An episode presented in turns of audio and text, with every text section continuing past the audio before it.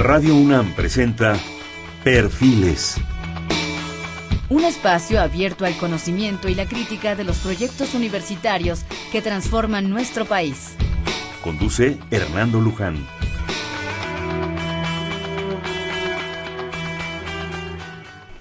Buenas noches, estamos en Perfiles. Este es un espacio en donde conversar con las mujeres y los hombres que día a día forjan nuestra universidad. En esta ocasión tenemos el orgullo y el privilegio de hacer un programa, valga la redundancia, con el Programa Universitario de Género de la Universidad Nacional Autónoma de México. Para ello está con nosotros la doctora Ana Buquet Corleto, y es investigadora y directora actual del Programa Universitario de Estudios de Género de la UNAM, doctora en Sociología en la UNAM, licenciada y maestra en Psicología especializada en Género, Sexualidad y Educación, coordinadora del proyecto institucionalización y de la perspectiva de género en la UNAM, coordinadora de la Red Nacional de Instituciones de Educación Superior, Caminos para la Equidad de Género, y muchas otras cosas más. Pero Ana, ¿qué te parece si mejor reducimos esto. Hola, buenas noches, porque importante es que platiquemos, sino que como no damos tortibonos aquí, no te preocupes.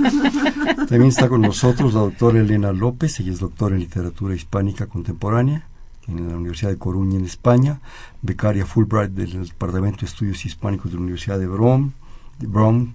Estancia postdoctoral, proyecto sobre memoria cultural en la Escuela de Estudios Avanzados de la Universidad de Londres, actual secretaria académica de del programa de Universidad de Estudios de Género. Hacemos lo mismo, este, Elena, mejor lo, lo reducimos, lo dejamos ahí, ¿verdad? Muchas gracias. Y también está con nosotros, que también es un gusto, Hortensia Moreno, la doctora Hortensia Moreno, y es doctora en Ciencias Sociales, coordinadora académica en el PUEC, escritora, novelista, libros para niños, muchas cosas actual coordinadora del proyecto Padre del Congreso que nos platicarás ahorita. Bienvenida. Muchas gracias.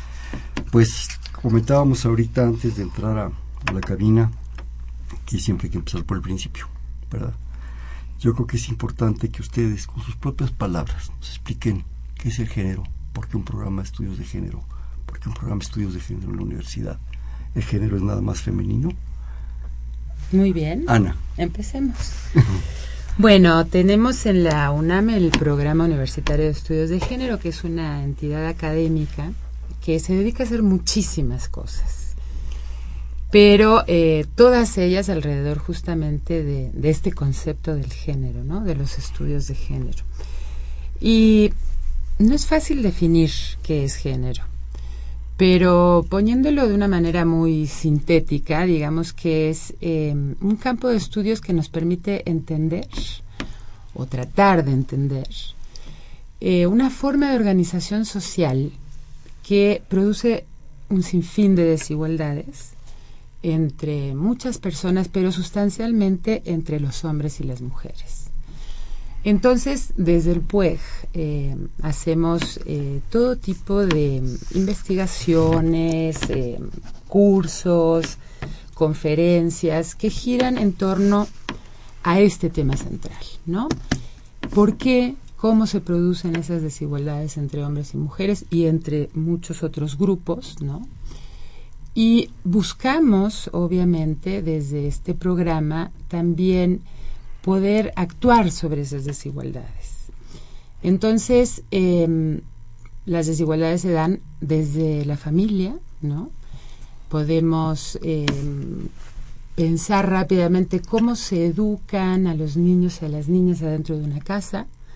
Se educa de forma diferente, se les viste de forma diferente, se les lleva a hacer actividades diferentes, sus juegos son distintos, ¿no? Se les prejuicia de forma diferente. Así es. ¿no? Y bueno, pues aquí intervienen los estereotipos, los roles de género, y así nos podríamos seguir eh, pensando cómo en cada ámbito social pasan estas cosas, y pasan las escuelas, y pasan el trabajo, y pasan la calle, ¿no? No es lo mismo que vaya caminando una mujer por la calle a que vaya caminando un hombre, ¿no? Las consecuencias de estar en el espacio público son diferentes para una y para otro, ¿no? ¿A qué me refiero? Por ejemplo, las mujeres normalmente son eh, como objeto de piropos, de ser muy observadas, este, de ser incluso hasta intimidadas. En, o de desprecio. O de desprecio, ¿no? Entonces, un poquito por ahí yo lo dejo para que mis colegas aporten su, su parte en este, en este tema, ¿no? Bueno, yo creo que Ana acaba de hacer una síntesis, aunque ella nos cede la palabra para que aportemos muy completa. Otra cosa también diría que precisamente como es una estructura fundamental de la vida social, de hecho es estructurante de la vida social, algo muy interesante es que eh, afecta a muchos espacios, Ana lo acaba de decir, al ámbito público, al ámbito doméstico, a espacios a lo mejor que puedan parecer un poco raros, pero como es el deporte, algo a lo que se dedica mi colega este Hortensia Moreno. Entonces eso es lo que quiere significar y es un esfuerzo muy importante desde el PUEG es que las aproximaciones necesariamente tienen que ser interdisciplinares, ¿no? Entonces tú no puedes estudiar las relaciones de género o la identidad de género, que también es un tema interesante, porque el género eh, tiene distintas, digamos, expresiones, una como relación, otra como rol social, otra como identidad, sentirse mujer, hombre o no, y las aproximaciones, por lo tanto, son desde distintos enfoques disciplinares. ¿no? Entonces, un esfuerzo que hacemos muy importante, y al ratito, si quieren, podemos platicar de eso, en lo que tiene que ver tanto con proyectos de investigación como con el diseño formativo, con el diseño educativo, es tener una aproximación. Nosotras creemos y tenemos evidencia fuerte para creerlo que muy seria desde la interdisciplina. ¿no? Entonces, es para mí algo eh, particularmente como muy motivante que no trabajamos solo desde una disciplina. Por alguna razón que también es interesante, históricamente el género ha estado muy atado a la psicología. Creo que ese es un tema interesante. Pero nosotras trabajamos desde la psicología, desde la antropología, desde los estudios culturales, este, desde las ciencias políticas, desde la filosofía, desde los estudios literarios. Entonces, eso creo que también es un esfuerzo muy serio este, y muy productivo desde el PUEG. Hortensio. Estamos cumpliendo en el mes pasado, el mes de marzo, 23 años del Programa Universitario de Estudios de Género. El programa tiene una historia muy interesante que tiene que ver con el Congreso Universitario que se llevó en los... En, el, en 1990. En 1990, donde una de las mesas estaba dedicada precisamente como a la pregunta de qué quieren las mujeres, ¿no? ¿Qué pasa? ¿Cuál es el problema con las mujeres?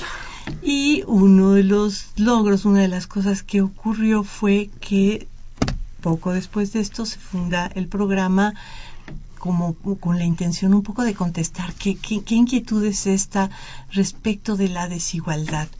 Creo que una de las fases más importantes del programa es preguntarse por el género, es decir, preguntarse por esta serie de desigualdades dentro del ámbito de la propia universidad. Es decir, eh, el programa universitario de estudios de género estudia, entre otros muchos temas, a la propia universidad, a la propia UNAM, como un lugar donde, por supuesto, la existencia, la coexistencia de hombres y mujeres genera una serie de circunstancias y de problemas que es importante examinar y sobre todo con la intención de subsanar desigualdades históricas de las que no puedes decir que tenga la culpa nadie, que vienen junto con pegado con la historia de la propia universidad, que como todas las universidades nació siendo una institución fundamentalmente masculina.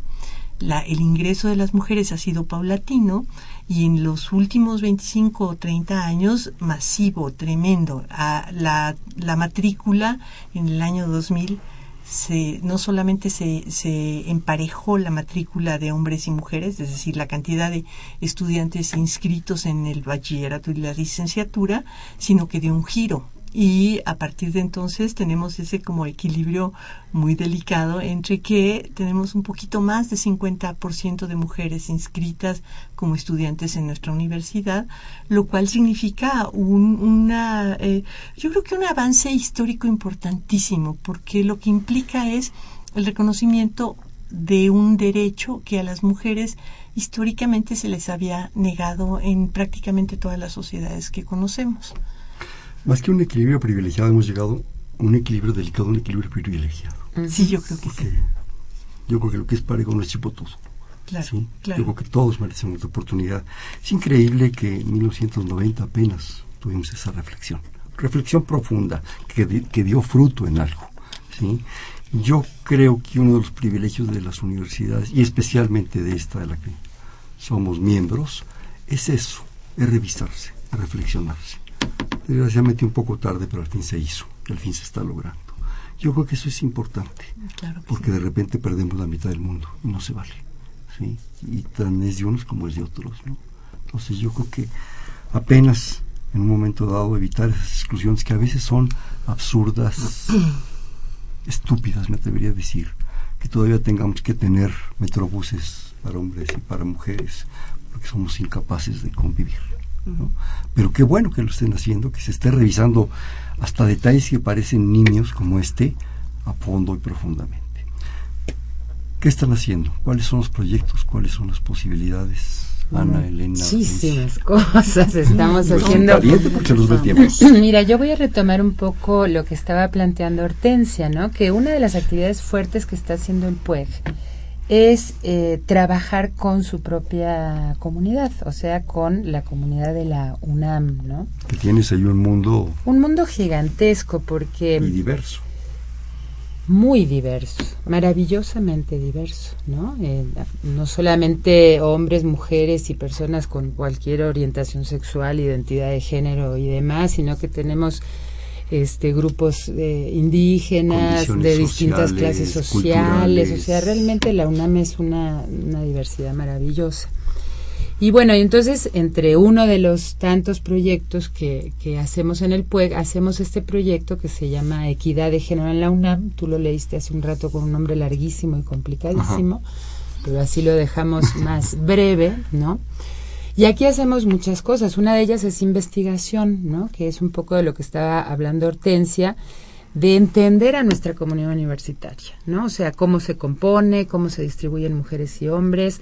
Sí es cierto que las mujeres tienen las mismas posibilidades que los hombres dentro del espacio académico y laboral y etcétera, etcétera. Y surgen datos muy interesantes, ¿no? Como por ejemplo, efectivamente tenemos eh, prácticamente mitad y mitad de mujeres y hombres eh, estudiantes en la universidad, ¿no? En la matrícula. Y entonces ahí todo el mundo podría decir, bueno, pues entonces ahí ya, ya hay igualdad, ya no, no hay nada más que investigar ni que hacer. Pero no, si tú te pones a analizar cómo se distribuyen los estudiantes, te das cuenta de que las mujeres están más orientadas a hacer carreras que tienen que ver con los cuidados, con los servicios, ¿no? Con las artes. Con las artes también. El Pero- impacto social. No, pero acá yo, yo lo que quiero hacer hincapié es las mujeres eh, normalmente, no todas ni en todos los espacios del mundo, somos educadas en una lógica de eh, que el espacio doméstico es un espacio que nos pertenece, ¿no? Y del cual somos responsables. Y la crianza de los hijos, el cuidado, la educación, ¿no? Y curiosamente esa, esa idea, esa imagen de que las mujeres pertenecemos más a la casa y somos, tenemos que ser como más las responsables de desarrollar todas esas actividades, se, se reproduce en el espacio público, ¿no? O sea, curiosamente las mujeres tienen más tendencia a inscribirse a carreras como pedagogía, trabajo social, enfermería, psicología, ¿no? Y los hombres tienen mayor tendencia a inscribirse en aquellas carreras que, pues, en el imaginario son masculinas, como ingeniería, por ejemplo, ¿no? Este, economía, en fin, hay muchas carreras, todas las ciencias duras, ¿no? Entonces, bueno, investigamos y eh, nos damos cuenta de que en la universidad, aunque haya 50% de estudiantes mujeres y 50% de estudiantes hombres, el conocimiento y el acceso al conocimiento sigue siendo completamente desigual, no porque, como decía Hortensia, nadie haya eh, específicamente produciendo esas desigualdades o no dejando que las mujeres entren a un lugar o los hombres a Pero, otro. ¿no? pero, Nana, pero ese es un prejuicio que estamos arrastrando desde hace uf, y que hay que ir rompiendo. Hay que irlo modificando porque si hace un siglo las mujeres ni siquiera podían entrar a las universidades, ya el cambio fue brutal, ¿no? El avance impresionante, pues quedan todavía esos remanentes, ¿no? De sí estamos en las universidades, pero en ciertos espacios del conocimiento y no en todos, ¿no? Y bueno, en este mismo proyecto donde estudiamos esas cosas que son muy interesantes y podríamos hablar horas de ellas. Traigo tamales ya. nos quedamos aquí toda la noche. A ver si nos aguantan. Terminamos con chilaquiles pues, a las seis. Bueno, ahí hacemos, hacemos campañas de difusión muy, muy grandes en toda la universidad. Hacemos muchas actividades educativas, hacemos talleres y con toda la comunidad, con funcionarias, con funcionarios, con personal administrativo, con académicas y académicos, con estudiantes, talleres de sensibilización en género, justamente para que, porque el género es algo que tenemos naturalizado, lo tenemos como introyectado en, en la mente y en el cuerpo. Eh, nuestro cuerpo actúa el género. Las mujeres nos movemos y, y, hablamos y hacemos cosas de manera muy diferente a los hombres y no es necesariamente producto ni de la genética ni de los cromosomas, ¿no? sino de la educación, de la incorporación de significados, de eh, compartir imaginarios, en fin, ¿no? Entonces, bueno, trabajamos mucho en, en, esto con la universidad, con la comunidad universitaria y desarrollamos junto con la Comisión Especial de Equidad de Género de la UNAM política, política institucional de género en la universidad, que si quieres lo hablamos dentro de un rato. Es que también hay un asunto ahí, tú dices, no, no tiene nada que ver la genética y eso, pero son años, miles, millones de años de evolución actitudes, de dimorfismo sexual, que es esencial en el origen de la vida. ¿sí? Entonces es algo que se vino dando, pero si a eso le agregamos lo cultural, lo social, lo prejuicioso, lo absurdo, lo psicológico. lo psicológico, el minimizar porque yo soy muy fuerte, yo puedo matar al dinosaurio, tú no, tú vas a parir. Pues no, ¿verdad? Es, son cosas que, que hay que mover, sí, que hay que cambiar de alguna manera, porque si no, ¿para qué nos ha servido la cultura? Así es. Estamos muy lejos del Pues sí, dinosaurio. Sí, ya no estamos en los dinosaurios. Puede que haya metrobuses y metros, pero dinosaurios. Sí, dinosaurios ya no. Elena. Sí, pero parece igual ser una de las, bueno, precisamente por lo que ahora estaban comentando ustedes, este, digamos, una de las dimensiones subjetivas y de la vida social más persistentes en la reproducción de desigualdades. Entonces, Ana lo estaba ahora comentando con una palabra que sí es una palabra técnica, pero que yo sí que es, creo que es una palabra este, que habla por sí misma, que es naturalización. Entonces, un poco retomando la idea de eh, qué cosas estamos impulsando desde enero de 2014 en la nueva administración, de la que es directora Ana, eh, creo que un espacio muy importante para impulsar proyectos de desnaturalización es precisamente el espacio educativo. Entonces, nosotras ahí yo creo que estamos muy enganchadas y muy ilusionadas, eh, muy motivadas también con todo lo que tiene que ver la oferta formativa.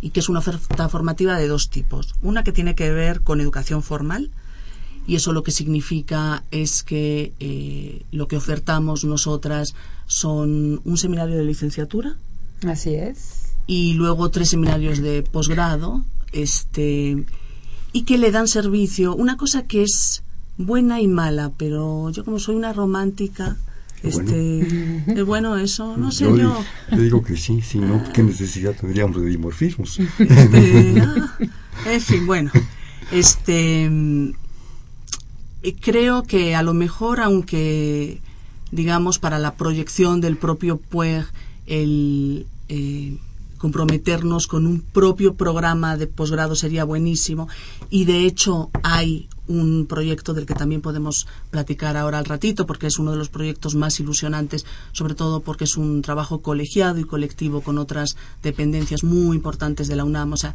es un trabajo que no es del PUEG, sino que no es una cosa endogámica, sino que es un trabajo con más colegas este, muy queridas y con las que aunamos esfuerzos.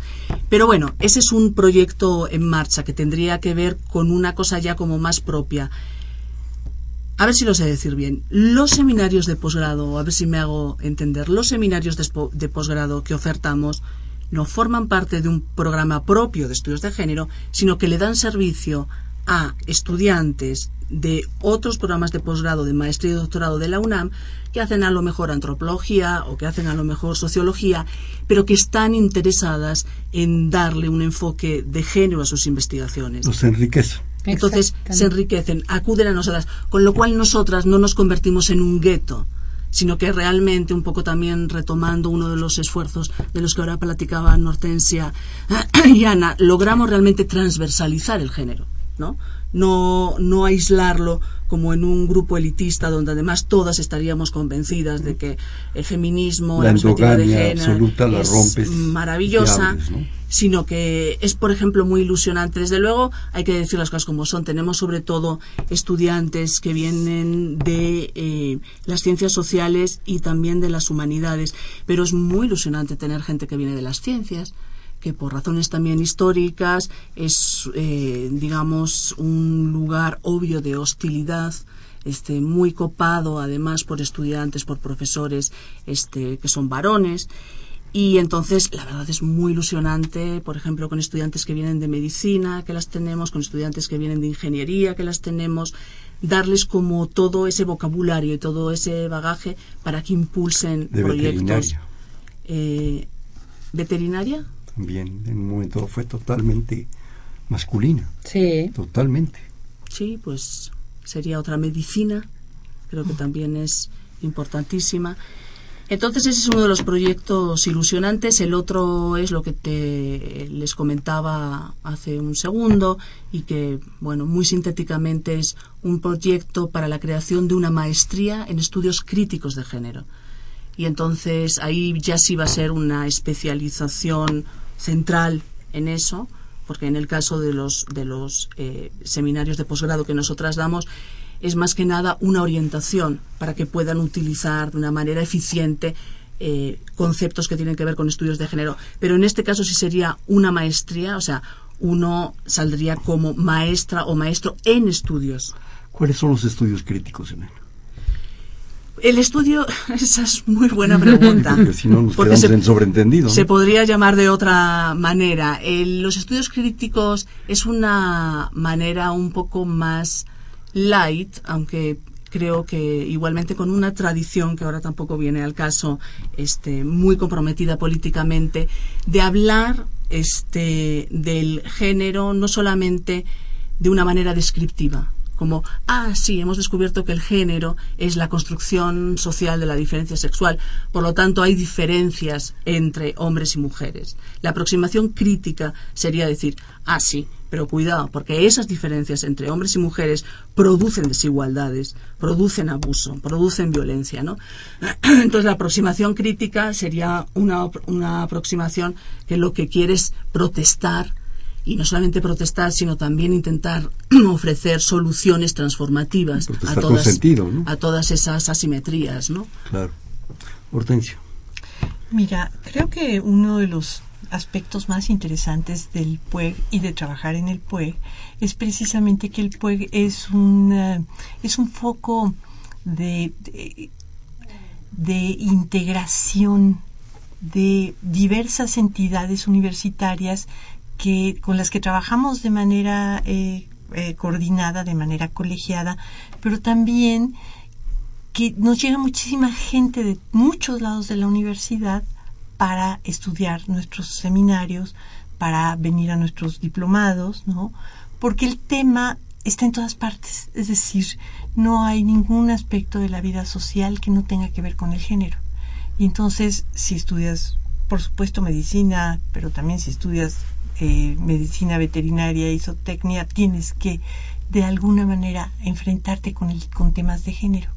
Entonces, bueno, es muy buena esta eh, función aglutinadora. A mí me parece que es una de las cosas en las que eh, creo que esta administración ha puesto mayor, mayor énfasis, mayor importancia, porque de lo que se trata es de encontrar, por ejemplo, dónde es donde las investigadoras están trabajando temas de género en la universidad, porque no el programa universitario de estudios de género no es el único lugar donde estudia género, sino que vas a encontrar que hay sociólogas, antropólogas, psicólogas, eh, trabajadoras sociales, pero en cualquiera de las setenta y tantos carreras lo vas a encontrar. Pero además es relevante el tema en el Instituto de Matemáticas. Y es relevante el tema en el Instituto de Ingeniería y en, el, de, en todos los espacios de la vida universitaria, porque en todos tiene que ver, inclusive en aquellos en donde a lo mejor todavía no ha puesto pie una mujer, porque ahí lo que nos tenemos que preguntar es, bueno, ¿por qué no están allí las mujeres?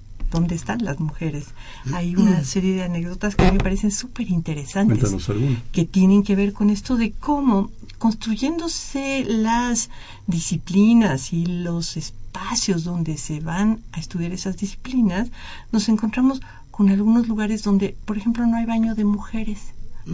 Los baños de mujeres se construyen tardíamente porque se asumía que nunca iba a, haber, iba a haber una mujer que se dedicara a estudiar física, por ejemplo. Entonces es muy interesante ver cómo, además, van eh, estructurándose y van organizándose los espacios. Y aquí yo me voy a permitir pues entrar en el tema, otro de los temas que queríamos ver en este, en este programa, que es precisamente el del Congreso sobre Género y Espacio. Porque la manera en la que hemos hablado aquí, todas las veces creo que todas las intervenciones alguna ha dicho la palabra espacio. Y esto con lo que tiene que ver es precisamente con que el tema del espacio se ha vuelto visiblemente mucho más importante, no solamente para las disciplinas obvias, que serían, por ejemplo, la arquitectura o la geografía, sino que se ha vuelto muy importante en las ciencias sociales y en las humanidades la consideración acerca de qué es lo que ocurre con el espacio. Y una nueva mirada sobre el espacio donde tú empiezas a ver que el espacio no es que esté allí y tú llegues y lo ocupes, sino que el hecho de que tú llegues y ocupes el espacio modifica el propio espacio, lo modifica materialmente, lo vuelve otra cosa. Cuando tú cruzas este tema, esta, esta situación en la que desde luego es imposible pensar ninguna actividad, ninguna circunstancia en la que no esté presente el espacio, y además metes el género, que ya habíamos dicho hace rato que también el género también está en todas partes, el asunto se vuelve súper, súper interesante. Decidimos organizar este primer Congreso Internacional sobre Género y Espacio, pensando primero que esto, que el tema del espacio se ha vuelto muy importante, pero además cruzar los dos ejes, los dos ejes de reflexión, hacia donde nos conduces hacia fenómenos que son fenómenos de la vida cotidiana, como el que tú mismo estabas mencionando hace unos minutos, que era este de que en el Metrobús necesitamos que haya un área de mujeres y un área de hombres. Esto es un asunto espacial y es un asunto de género, pero eso está presente en todos los demás lugares. ¿Por qué? Pues porque los edificios se construyen, por ejemplo, pensando que en un edificio público no tiene que haber mujeres. Prácticamente, si tú ves la historia de los edificios que se construyeron a finales del XIX y principios del siglo XX, los edificios públicos no tienen baños de mujeres porque las mujeres no tenían nada que hacer en los edificios públicos. Los edificios públicos empiezan a ser invadidos por las mujeres a lo largo de todo el siglo XX. Y este siglo XX es el que va a ver este florecimiento del tema de género y el tema de espacio. Y yo creo que todas estas cosas, todos estos temas van a estar presentes en este en este hermosísimo congreso que empieza mañana. Para un poco avanzar en este asunto del congreso, eh, dónde es, cuándo es, tiene acceso libre, eh, invitas al público en general, es cerrado, en fin, porque pues, bueno. si no me dejas entusiasmado y no me van a dejar entrar. Por supuesto. el primer Congreso Internacional sobre Género y Espacio lo hemos organizado cinco entidades de la UNAM y dos planteles de la UAM de la Universidad Autónoma Metropolitana.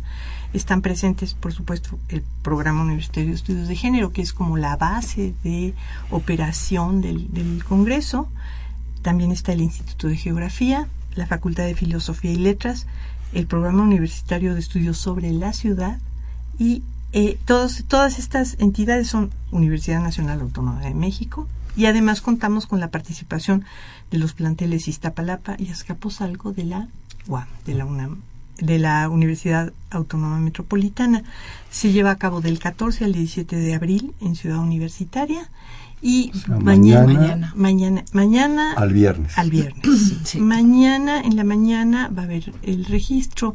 la apertura a las mesas de trabajo es eh, limitada. Había que hacer un preregistro que se hacía a través de página de internet pero las conferencias magistrales están abiertas a todo público.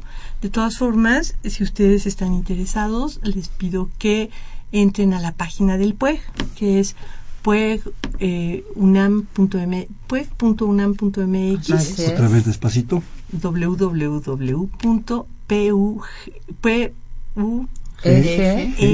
o sea, pueg.unam.mx y allí van a encontrar toda la información acerca del Congreso. Ahí ya viene todo el programa y viene en, ya están subidas las memorias del Congreso, que serían una enorme cantidad de ponencias que se presentaron al Congreso. Te digo rapidísimamente, tenemos tres conferencias magistrales con especialistas en género. las tres son hispanoparlantes, este, dos españolas y una latinoamericana, lo cual es muy interesante, ¿no? Porque pues nos da mucha mayor este, accesibilidad. Tenemos 15 mesas redondas con ponencias individuales, tenemos una eh, participación de 80 ponentes y bueno, tenemos estas, eh, además una obra de teatro, que esta sí es entrada libre, aquí sí invito a la comunidad universitaria. Eh, eh, la, la, obra de teatro es de una compañía que se llama Línea de Sombra, se llama Baños Roma, va a presentarse el jueves a las 12 horas en el Teatro Carlos Lazo de la Facultad de Arquitectura y es entrada libre. Entonces, bueno, lleguen temprano, ¿no? No, no piensen que llegando a las 12 a lo mejor todavía se puede entrar, sino que a lo mejor hay que, va a haber que formarse un poco y, bueno, eh, todas estas actividades eh, pensadas para que una serie de especialistas se reúnan eh, de procedentes de muy diversos lugares. Tenemos mucha gente que viene de Latinoamérica, tenemos gente que viene de España, tenemos hasta participantes de India, o sea, tenemos una participación bastante, bastante nutrida y se trata sobre todo de especialistas que van a discutir todos estos temas que tienen que ver con cómo construimos el mundo, cómo construimos el espacio y cómo nos lo repartimos o nos lo dejamos de repartir en función de si eres hombre o si eres mujer. Me hiciste recordar, hace años me atreví a hacer un evento de divulgación sobre el espacio se discutía sobre el espacio urbano, el vital, el habitable y el esencial. ¿sí? Y fueron cosas muy interesantes y que no viene al caso, pero, pero es lo que tú decías, es el espacio, a veces no tenemos conciencia de él y lo vivimos, lo disfrutamos o lo sufrimos todos los días. ¿Me permiten hacer un corte, por favor? Estamos en Perfiles, un espacio en donde conversar con las mujeres y los hombres que día a día forjan nuestra universidad. Estamos platicando con la doctora Ana Buquet, con la doctora Elena López y con la doctora Hortensia Moreno, las tres miembros del Programa Universitario de Género de la UNAM, el 5536-8989, les repito, 5536-8989.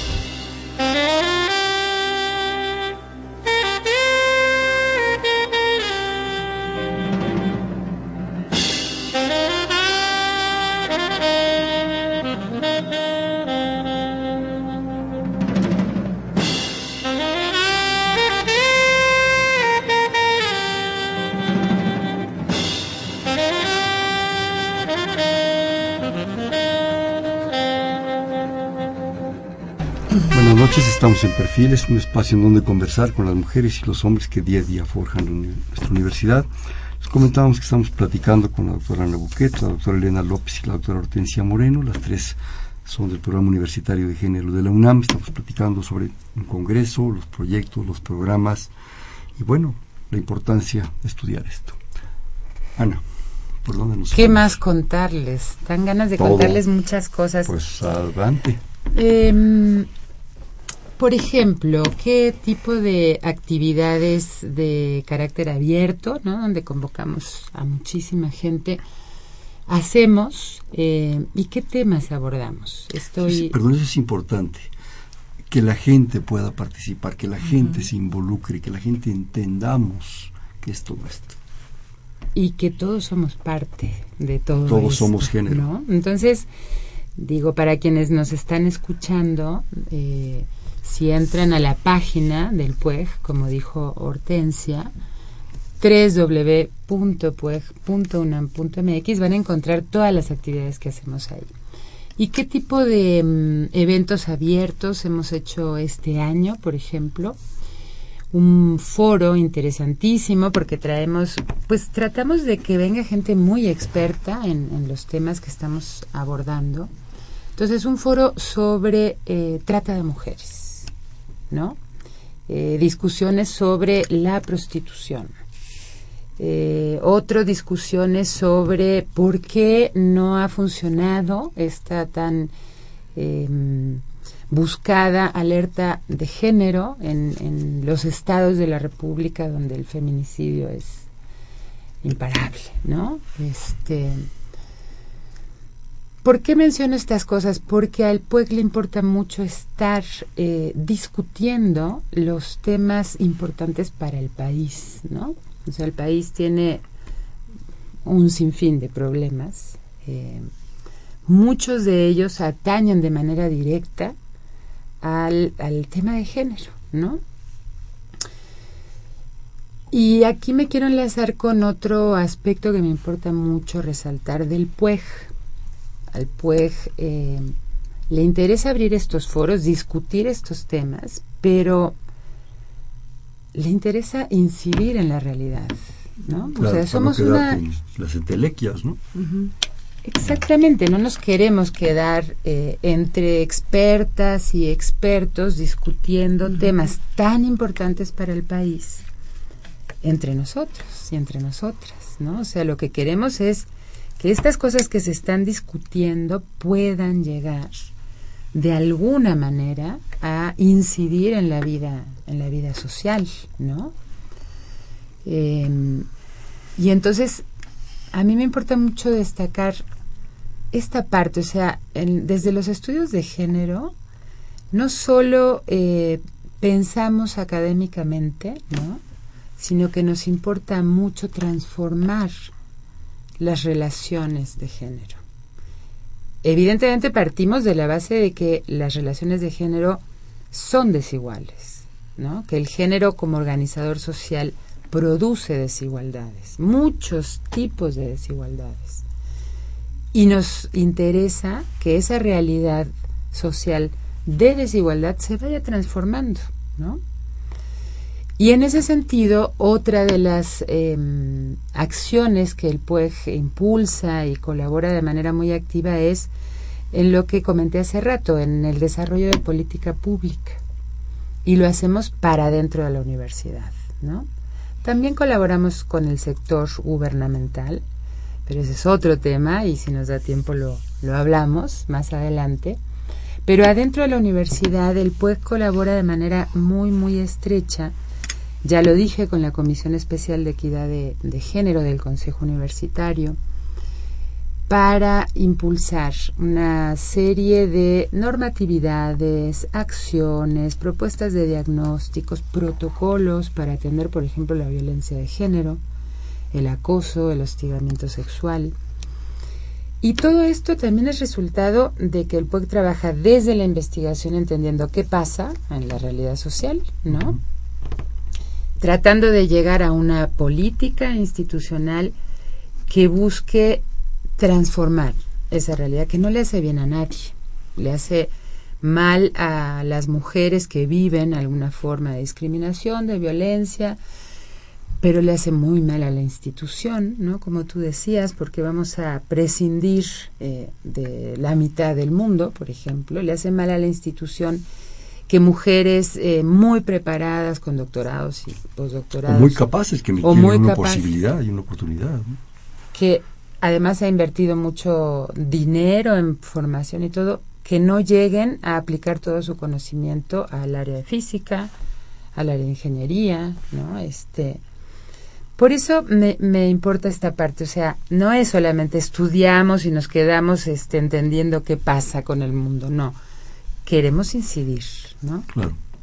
Oye, Elena, yo quisiera que como secretaria académica del PUEC nos platicaras de esa parte que mencionaba, pero para darle eficiencia al, tiempo, de esa parte hacia afuera de la universidad. ¿Sí?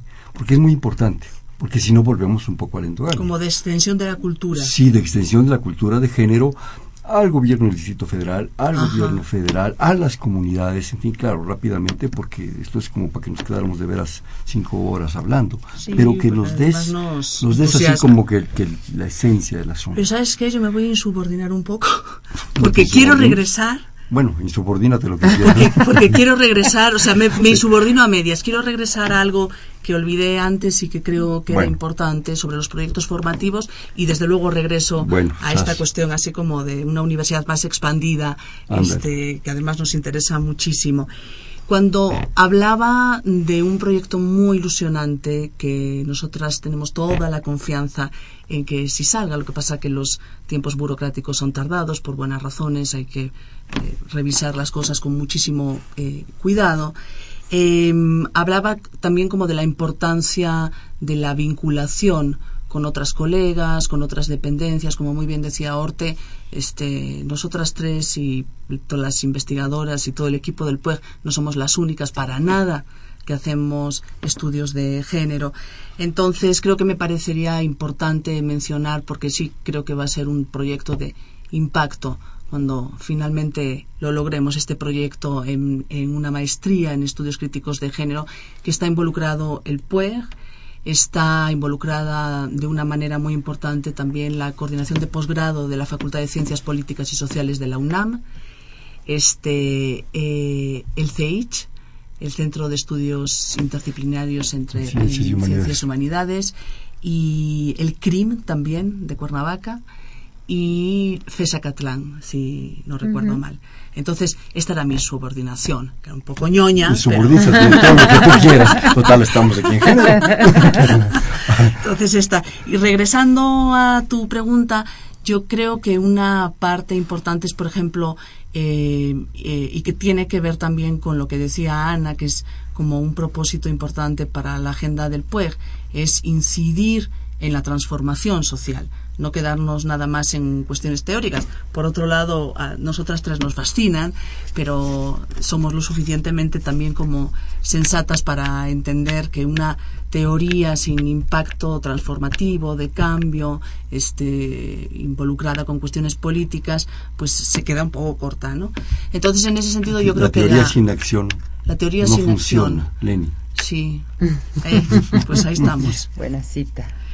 Eh, entonces yo creo que toda la propuesta en educación no formal, en educación continua, eh, creo que trabaja como mucho en ese sentido. O sea, notablemente eh, los dos diplomados que oferta el PUEG, uno que ya está en curso ahora y otro que comenzará en septiembre, de 2015 y que está dirigido precisamente a profesionistas y a gente que en sus ámbitos laborales necesita un vocabulario de género para intentar incidir en política pública, en cuestiones de salud, etcétera, ¿no? Eh, entonces eso por un lado. Y por otro lado, el trabajo creo que Ana también ya lo mencionó, pero más en términos del trabajo que se hace eh, desde dentro de la universidad pero el trabajo que nos solicitan muchas veces, de hecho, y creo que eso es un estimador también de, es un criterio de estima, em, para diplomados en, eh, por ejemplo, recientemente el Estado de México, a través de la Secretaría de Educación, el Instituto Poblano de las Mujeres, este, para cuestiones que tienen que ver con entrenar, si se le puede llamar así, en cuestiones de género a operadores eh, de justicia. Entonces, creo que esa es una de las formas. Otra de las formas es el tema también de todo el, el, servicio de publicaciones del PUEG. ¿no? El PUEG tiene su propio servicio de publicaciones y ahí no vamos a mentir. Eh, varias de las colecciones, tenemos cuatro o cinco colecciones, varias de las colecciones sí están dirigidas a un público especializado, pero hay en particular una, una colección que se llama Cuadernos de Engranaje, Em, que tiene ya como un impulso mucho más divulgativo, ¿no? Claro. Eh, antes de pasar con Hortensia, me permiten, nos habla Aurelio García desde Tultitlán, el Estado de México. Una felicitación al programa. Yo considero que la equidad de género es buena, pero yo considero que en ocasiones hay extremos como el feminismo. Las mujeres defienden su espacio, pero a veces sin razón lo cual deriva en divorcios y madres solteras y el gobierno oligárquico ha permitido que la institución matrimonial se degrade y pueda terminar con divorcios express, lo cual afecta a los hijos. El extremo es el que considero incorrecto. Creo que el estudio de género debe vincularse a la economía también, porque se, ¿por qué se apoya a las madres solteras y no a los matrimonios bien avenidos? La propuesta es modificar la economía neoliberal, donde surgen muchas problemáticas, cuando haya una economía bollante nuestro país va a florecer. Bueno, él está planteando realmente cosas muy importantes. Sí se vinculan los estudios de género a la economía, como decía Elena hace un rato, desde los estudios de género se, se trabaja desde la psicología, la antropología, la filosofía, lo que sea, y en la economía sí, y la economía nos ayuda a entender un fenómeno muy importante y es que la organización social se sostiene con el trabajo no remunerado de las mujeres. ¿Y a qué me refiero? Porque em, Aurelio García, que nos está haciendo estos comentarios tan importantes, está planteando que por qué tantos divorcios, por qué tantas eh, madres solteras, por qué se les apoya a ellas y no a los matrimonios bien avenidos. Bueno, porque una madre soltera siempre la tiene mucho más difícil en la vida, ¿no? De entrada hay un solo salario en, en la casa. Pero regreso... Un, solo tiempo. Y un, un solo tiempo partido en mil pedazos, ¿no? Claro. Entonces, a mí me gustaría decirle a, Aurelio, primero que muchas gracias por su comentario, pero que eh, yo soy feminista, por ejemplo, y, no, me, no me siento ni me ubico en esa cosa del extremo como él está planteando, ¿no?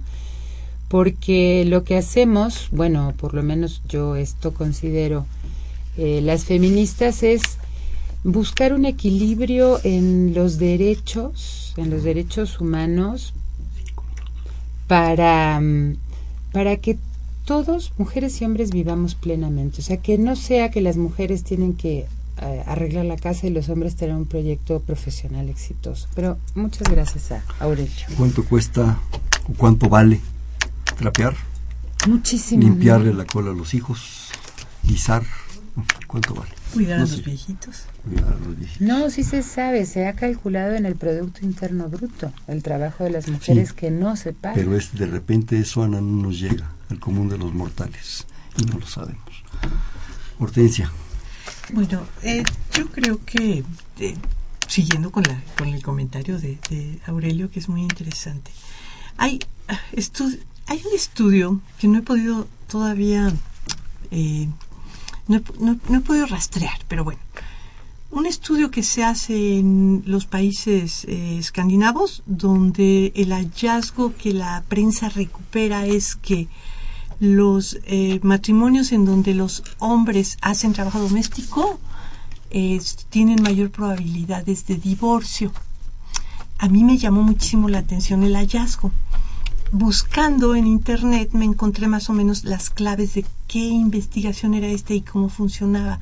Y fíjate que una de las cosas más interesantes es que, curiosamente, los lugares en los espacios, digamos, de la vida conyugal donde los hombres hacen trabajo doméstico, curiosamente son los son los donde las parejas tienen mayor equidad interna, donde tienen mayor igualdad, donde las personas se consideran pares. Esto significa que primero que el divorcio no es tan malo, es decir, que es mejor una buena separación que una relación a, a golpes y a gritos y sombrerazos. Y segundo, que la vida nos ofrece otras oportunidades de vivir que Todos ya no sean necesariamente el matrimonio. Yo creo que este es un avance importante y que no hay que sufrir tanto porque pues sí nos divorciamos y, y la otra cosa es los niños ahora los que se sienten raros son los que no vienen de familias de donde ha habido separaciones y Conflictos. divorcios, ¿no? Increíble. Nos quedan desgraciadamente tres minutos, un poquitito más. Pendientes, por favor. Hablen ahora, callen para siempre. Muchos pendientes. Pues Ana, aprovecha. Yo creo que Elena, un Hortensia. tema central es la violencia, justamente, contra las mujeres, que se da de muy diversas maneras. Eh, y hay que trabajar mucho para que se acabe porque le hace daño a las mujeres, pero le hace daño a la sociedad. Entonces aquí estamos hablando desde lo que dijimos hace un rato, los piropos eh, indeseados, ¿no? Hasta el feminicidio, ¿no? Hasta cuando matan a las mujeres, eh, no se encuentra a los responsables, no se castiga a nadie y queda todo impune, ¿no? Como si el, la, la vida de las mujeres no tuviera el mismo valor que la vida de los hombres. Y la violencia psicológica, mental. Así Yo creo que es. esa. Elena. A lo mejor es un poco demasiado, pero es que me, parec- me pareció muy interesante la pregunta de Aurelio García. Eh, en sí misma es interesante porque plantea cosas interesantes, pero también porque es una pregunta muy recurrente. Yo lo que diría es que extremismo me parece lo que Ana acaba de mencionar, me parece el feminicidio como un fenómeno este muy preocupante desde hace muchos años notablemente arranca o por lo menos arranca su popularización en Juárez en los noventas este extremismo me parece el acoso laboral me parecen los abusos sexuales, me parece la violencia doméstica. Y los datos ahí lo que dicen es que las víctimas de todos estos abusos y de todos estos crímenes son mujeres. Y eso lo que significa entonces es que hay un problema sistémico, ¿no? O sea, no es accidentalmente que eso le suceda mayoritariamente a, a mujeres. Entonces, eh, el feminismo lo que intenta, lo que intenta es entonces una transformación del sistema que produce todos estos abusos. Rapidísimo de cada una, un comentario en segundos, por favor. Hortensia. No, Bueno, eh, reiterando la, la invitación al primer Congreso Internacional sobre Género y Espacio, eh, a- a- básicamente visitar la página para ver en dónde se van a transmitir eh, por, por li- en línea las conferencias magistrales. Elena. Y nada, muchas gracias por la invitación. y No, ustedes. Eh, Ana. Que se acerquen al PUEG, que nos conozcan, que primero entren a la página y vean todo lo que hacemos. Ahí hay información además muy didáctica sobre estas desigualdades. Así que nos encantaría eso, Eh, me corrigen 23 años del PUEC. 23 años. 23. ¿Cómo vamos a celebrar los 25? Ya lo celebra. Ah, no, los Borges, 25. Borges decía que los aniversarios en realidad no eran importantes, pero para algo servían. Sí, no, el 25 aniversario del PUEG va a ser algo muy, muy grande. Bueno, por lo menos echamos cohetes y hacemos barbacoa. Absolutamente. Rapidísimamente vamos a jugar un bote pronto, es una tradición de este programa. Yo digo una palabra y rápido me dicen la que se les ocurra a las tres. ay, qué A padre. ver, Mujeres. Hombres. capaces. Tengo que responder a Sí, mujeres. sí, sí, sí, también. ¿Qué se te Mejor. ¿Mandé? Mejor. Hombres. Guapos.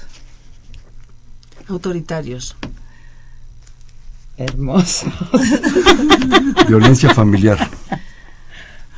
Rápido, Injusticia. rápido. Violencia. Eh, no sé, que hay auxilio, socorro. Género. Eh, oh, trabajo. Diferencia. Desigualdad. PUEC. Trabajo. Ilusión. Muchas cosas. Este fue Perfil, es un espacio en donde conversar con las mujeres y los hombres que día a día forjan nuestra universidad. Hicimos un programa con el programa universitario de género, estuvo la doctora Ana Buquet. Ana, muchísimas gracias. Gracias. La doctora Elena López, Elena, muchísimas gracias. Gracias a ustedes. Y la doctora Hortensia Moreno, Hortensia, muchísimas gracias. En la coordinación, la doctora Silvia Torres. En la producción, Humberto Sánchez Castrejón. Perdón, en la, producción, Elena, Elena Hernández. En los controles, Humberto Sánchez Castrejón. En la conducción, Hernando Luján. Este fue Perfiles, un espacio donde conversar con las mujeres y los hombres que día a día forja nuestra universidad. Gracias, buenas noches. Perfiles, un programa de Radio UNAM.